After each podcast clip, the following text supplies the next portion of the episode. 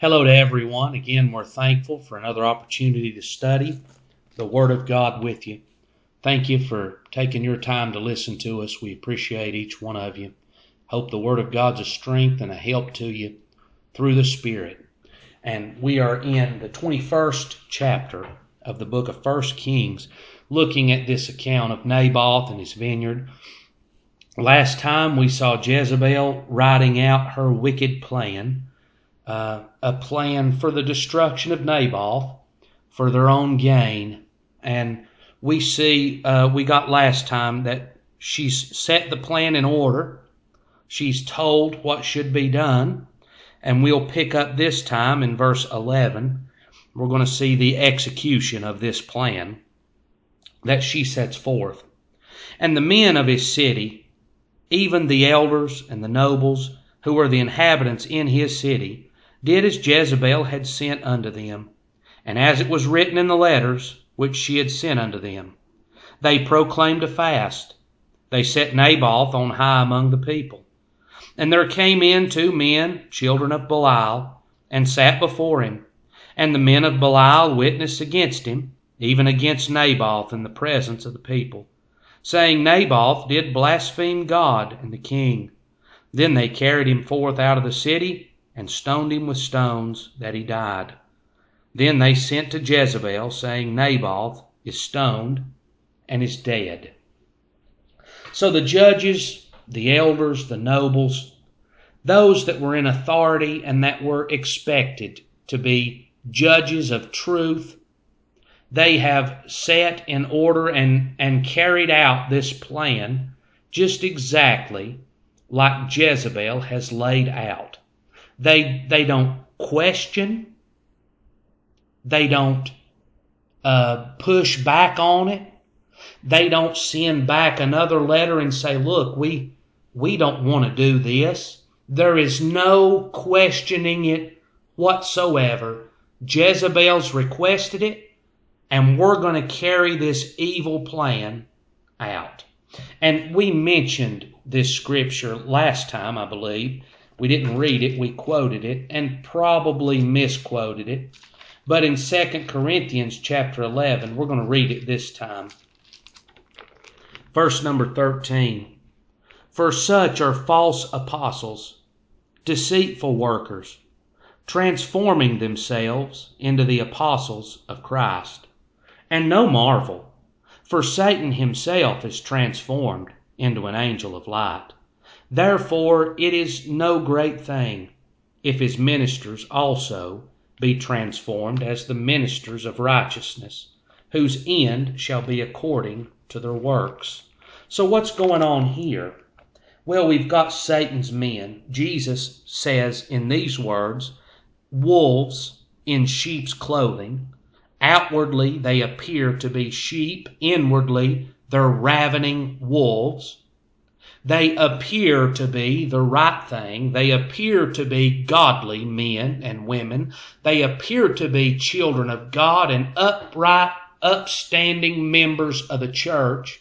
But in truth, they're filled with Satan and deceitfulness and lies and murder resides in their hearts. Well, that's what's happening here. Here's the nobles and the judges and the elders of the city. Here's people that are in positions that they're expected to be ministers of the truth, expected to uphold justice and judgment, expected to be men of truth, and no doubt respected by their peers in that manner, and yet they are servants of the devil and they're going to carry out the devil's orders. Well, Paul says in 2 Corinthians, don't be surprised by that. Don't be shocked that men that are the devil's men look and appear like the real thing. Because Satan can appear as an angel of light, so his ministers can appear as ministers of righteousness. But certainly they're not. These men were not judges. They weren't nobles. They appeared to be, but inwardly they were ravening wolves and carry out evil without question. Now, this brings us to a hard truth here, and one that's one that's really hard for people to swallow. But in, in this present evil world, a world that is cursed with sin, and a world filled with servants of the devil, justice is rarely dealt out. It's rare that you see the right thing done. Now, I know that's hard because we think in our minds, well, we've done what's right. We ought to be blessed for that. Well, in truth, Naboth done what was right, and he's going to die for that. The Lord Jesus done what was right, and he died for that. And so, real justice is rarely ever carried out. In Ecclesiastes, and Ecclesiastes, a book written by Solomon, a man who was the wisest man on earth by the blessing of God, but a man that fell away and followed after idols and false gods because of the women that he married. His heart was led astray. And it looks like in Ecclesiastes, he's an old man here. He's looking back on how that he wasted his life in that manner. And he has a very low view and opinion of this present world. It's vain, it's empty, it's worthless, it's of no value. And of a truth, that's the way it is. This life is as vain, as empty, and wicked. In Ecclesiastes chapter 3, Verse 16 And moreover, I saw under the sun the place of judgment, that wickedness was there, and the place of righteousness, that iniquity was there. So he says, I'm observing, and in a place where there ought to be judgment and justice handed out, there's wickedness. In a place where there ought to be righteousness, uprightness, and equity, and there's iniquity, there. So that this is corrupted and this world is corrupted. Here in, in Kings, a place where justice ought to be done, under the hands of men that ought to be concerned about justice and being fair and getting down to the truth. Iniquities there, sin and ungodliness. And you know, that's the case with churches today. Places where there ought to be righteousness, places where family or where the community ought to be able to resort and hear the Word of God. And behold, there's a lie there. Places where a man of God ought to be standing, and there's ministers of the devil there. Not serving God, but serving the devil, doing the devil's work. Would you say these men are doing the devil's work here in First Kings? I, I believe you would.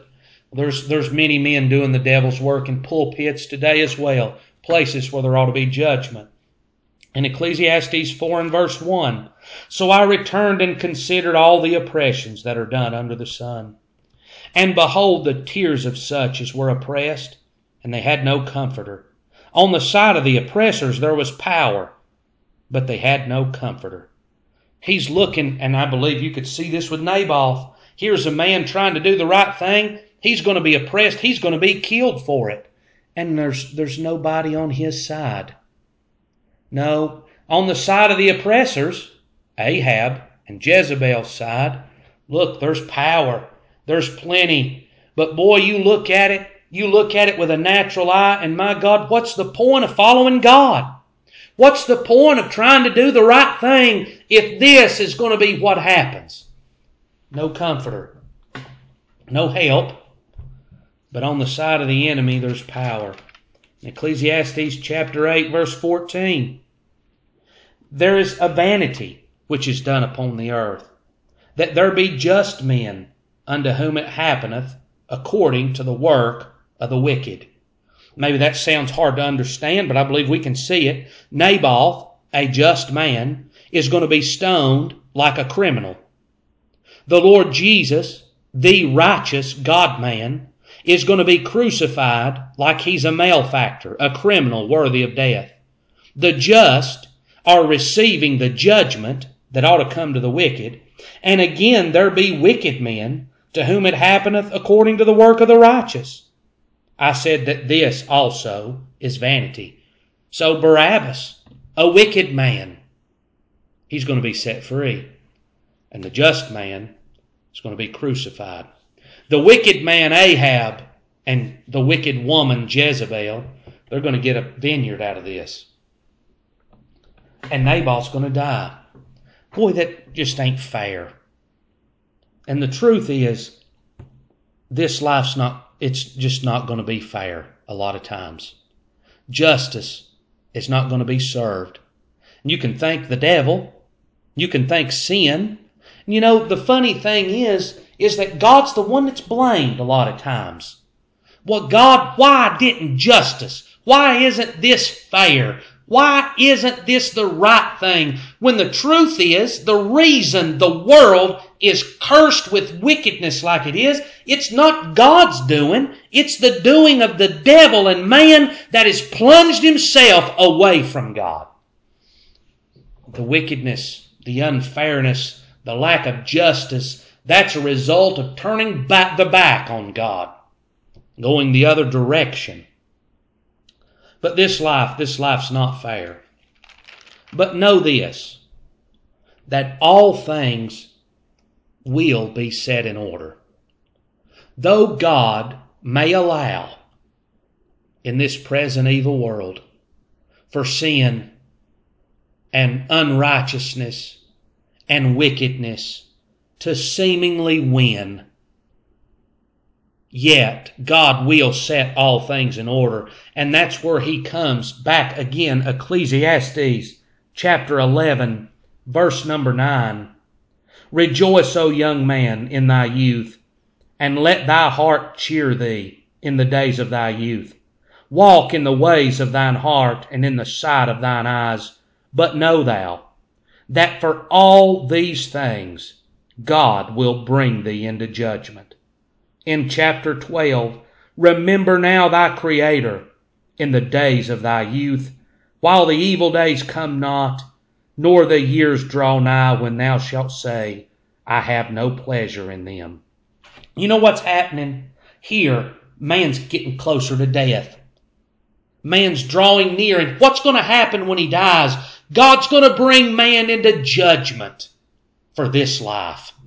My God, this life ain't fair. No, it's not fair. This life's full of wickedness. Amen. It's full of wickedness. But know this, the righteous at the end of this life, they're going to be justified by the Lord Jesus Christ. And the wicked are going to give an account. They're going to be brought into judgment. Everything is going to be set in its proper order. David says in Psalm number 73, the 73rd Psalm, a, a well known scripture, I would say. This is Asaph, not David. I'm sorry. In chapter Psalm 73, verse number 2 But as for me, my feet were almost gone, my steps had well nigh slipped. For I was envious at the foolish when I saw the prosperity of the wicked. You know what's happening? He's looking out over life, and here's all of these wicked men, ungodly men, no regard for God, and they are prospering, and the, the righteous and God's servants are being walked on. Think about it now. As you look at David, the, the anointed man of God for the kingdom, and Saul, the man forsaken of God. Did Saul not walk all over David for many days? He did. Asaph says, I about slipped and fell when I looked naturally and I saw how they were prospering and how the righteous was suffering. But, on down in verse 17, he, he well nigh slipped until I went into the sanctuary of God. Then I understood their end. So he went down to the sanctuary and he saw wait a minute, this judgment of God is coming, and God is going to set everything in order then. That's what Moses says in Hebrews chapter 11. Moses had respect unto the recompense of the reward. He saw what was coming at the end. There's where the people's eyes ought to be. It ought to be looking towards the end because God's going to set all things in order. Everything's going to be accomplished. God's will and justice is going to be served. But it's not always going to be served in this life. That's a hard fact to swallow, to get a hold of, but it's, it's just not. So, uh, this wicked plan is carried out at the hands of wicked men.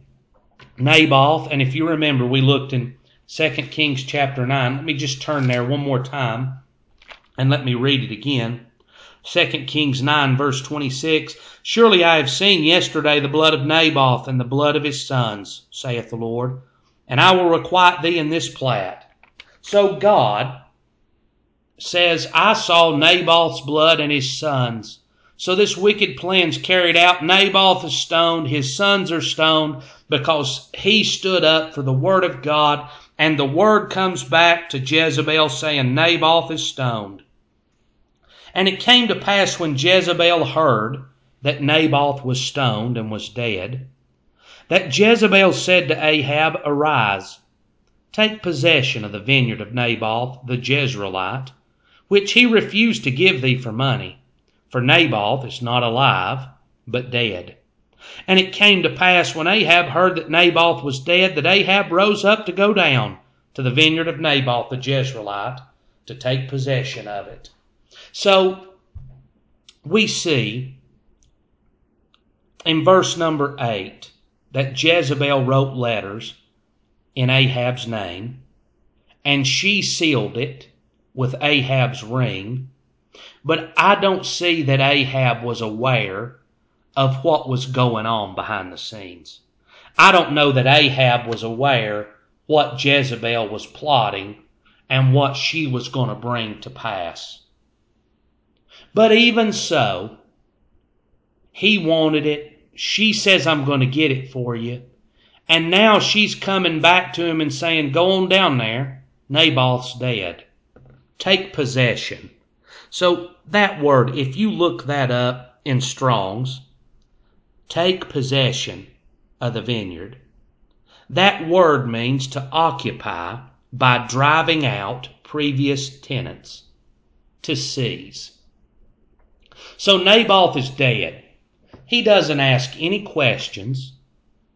He, he doesn't oppose. But Ahab, he just goes right on down, pleased that he can have, really, the desire, the lust of his heart. And in Psalm, the 50th Psalm, verse number 17,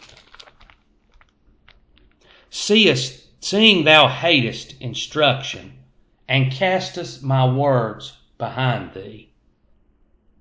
When thou sawest a thief, then thou consentest with him, and hast been partaker with adulterers. So he did not make the plan. He didn't carry the plan out, but he was pleased with the outcome. He was pleased with him gaining, and yet he consents with a thief, and he's as guilty as someone that took part. In Romans chapter 1, we read verse 32 this wickedness, this reprobation of man, not only do the same, but have pleasure in them that do them. Ahab, he didn't kill. Now, he had killed. But he didn't kill this time, but he was pleased that Naboth was dead because he got what he wanted out of it. well, it pleases the devil to bring about the death of those that'll stand upon the word of God. So she comes and says, Look, Naboth's dead. Go take possession. There is zero thought about God in the midst of all of it. And that's the way man lives his life today, with no regard nor thought about God that's watching and seeing all things that's going on.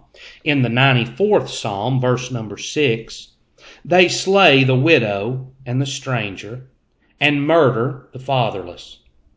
Yet they say, The Lord shall not see, neither shall the God of Jacob regard it. Understand, ye brutish among the people, and ye fools, when will ye be wise? He that planted the ear, shall he not hear? He that formed the eye, shall he not see? He that chastiseth the heathen, shall he not correct? He that teacheth man knowledge, shall he not know? The Lord knoweth the thoughts of man, that they are vanity. There may not be any thought given towards God and God's judgment. They may think that God's not taking notice. And man thinks today that he's free to do as he pleases and nothing's ever going to happen. But that is simply not the truth. Go and take possession. It's yours. But God is watching and aware the whole time. Chapter 8, verse 12. Then said he unto me, Son of man, hast thou seen what the ancients of the house of Israel do in the dark? Every man in the chambers of his imagery. For they say, The Lord seeth us not. The Lord hath forsaken the earth. Do you think the Lord's forsaken today?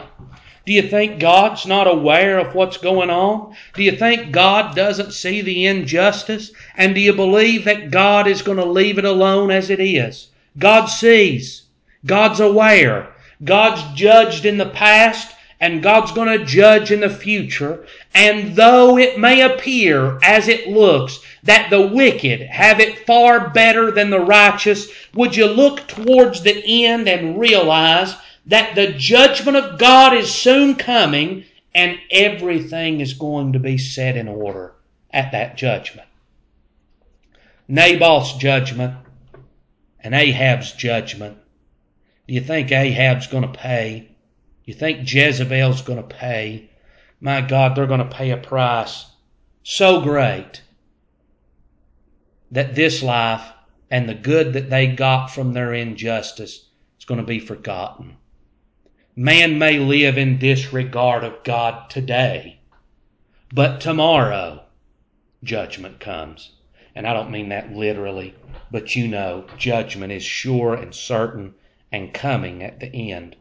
So Ahab's going to go down and possess, and he's not going to do like David. And uh, just being honest, here's a scripture that I've had a hard time uh, seeing, but I think I think it ties in right here in 2 Samuel 23, verse 15, and David longed and said, Oh, that one would give me drink of the water of the well of Bethlehem, which is by the gate. And the three mighty men brake through the host of the Philistines, and drew water out of the well of Bethlehem that was by the gate, and took it and brought it to David. Nevertheless, he would not drink thereof, but poured it out unto the Lord. And he said, Be it far from me, O Lord, that I should do this. Is not this the blood of the men that went in jeopardy of their lives? Therefore he would not drink it. These things did these three mighty men. So David now, the kingdom and the palace was there, and no doubt, he's cast out. They're outside of Bethlehem. And David says, Oh, how that I would desire a drink of the well of Bethlehem. Now, David didn't intend for these men to go down there and get him a cup of water. That's not what he was saying. But he was saying his desire was that the enemy would be run out of Bethlehem and they could inhabit that land again. That was David's wish. But these men, they said, David wants a drink of the well. We're going to go get it. and they took their weapons and their armor and they broke through the enemy lines and fought to the well, drew out a cup of water and brought it back to David that he might have to drink of the well of Bethlehem. They put their lives at risk to go and get that water. Talk about mighty men. They were mighty men, desiring to please the king. And yet David takes the water then and he says, I can't, I can't drink this because these men put their blood on the line that I might have it. And he pours it out to the Lord as an offering to the Lord. Ahab here, he doesn't say, Well, I wanted that vineyard, but by the injustice that it was uh, attained by, I'm not going to go down there and obtain it. No, he says, I'm going to go and get it. David doesn't have that heart. Though David wanted a drink, as he said, David poured it out unto the Lord and wouldn't drink it because those men had risked their lives. Well, Ahab consented with the evil, and he went down to take possession. And the Bible does he didn't send a servant down. When Ahab heard that he was dead, Ahab rose up to go down to the vineyard of Nabal. Ahab was so pleased that he got up himself and went down to take possession. Now, no doubt, Ahab had a lot of plans for what he was going to do with this little piece of property. No doubt, before he even offered Naboth, he thought, boy, I can grow this and that, and it'll be right next to my house and we'll be able to go out and collect fresh food right at the back door of the palace. He had in his mind what he wanted it to be. Man, today they've got in their mind what they want their life to be. And boy, in a moment, in a twinkling of an eye, they're cut off and they stand before the Lord unaware. That man said, I'm going to pull my barns down. I'm going to build greater and it's going to contain all of this that I've grown. And that night, he was cut down and his soul was required. Well, that's what happens to Ahab. Ahab says, I'm going to go and I'm going to take possession of this myself. And you know who God's going to have meet him down there? Elijah's going to meet the man Ahab. Though injustice was done, a great injustice, and a wicked, a wicked plan so far beyond what Oh man, you talk about wicked. Here is the definition of wicked. That we're going to murder a man over a piece of property. We're going to do it under the guise of religion and courtroom justice. We're going to have the judges pick out criminals to bear false witness. The judges are going to tell the criminals what to say, and then the judges are going to execute a man based on testimony that they set up from men that they knew were criminals, that they had, you talk about crookedness. I mean crookedness down to the very levels of Satan himself. Injustice was done. But the Word of God, it's not going to remain.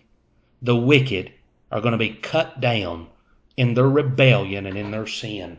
So we, we read a lot in Ecclesiastes earlier. That last couple verses of Ecclesiastes, you know what he comes down to?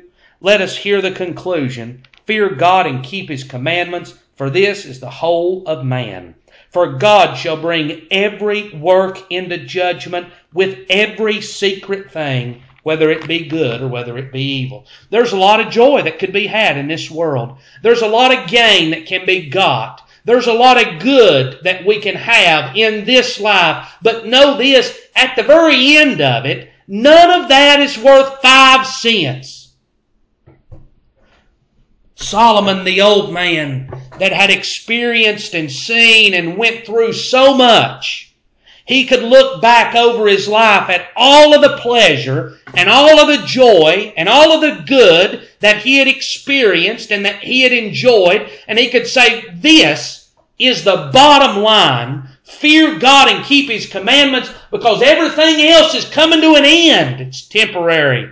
The wicked are going to be cut off and judgment's going to be served. Though today wickedness may be abounding, though today injustice might be carried out, though today the righteous may be suffering as the wicked and the wicked are prospering, know this in the end, judgment's coming. And what the wicked receive is going to outweigh the good that they enjoyed in this life. And what the righteous receive is going to outweigh the suffering that they endured in this life. I thank you for your attention. Thank you for listening to us. Hope you have a wonderful week. Pray for us, and we love you.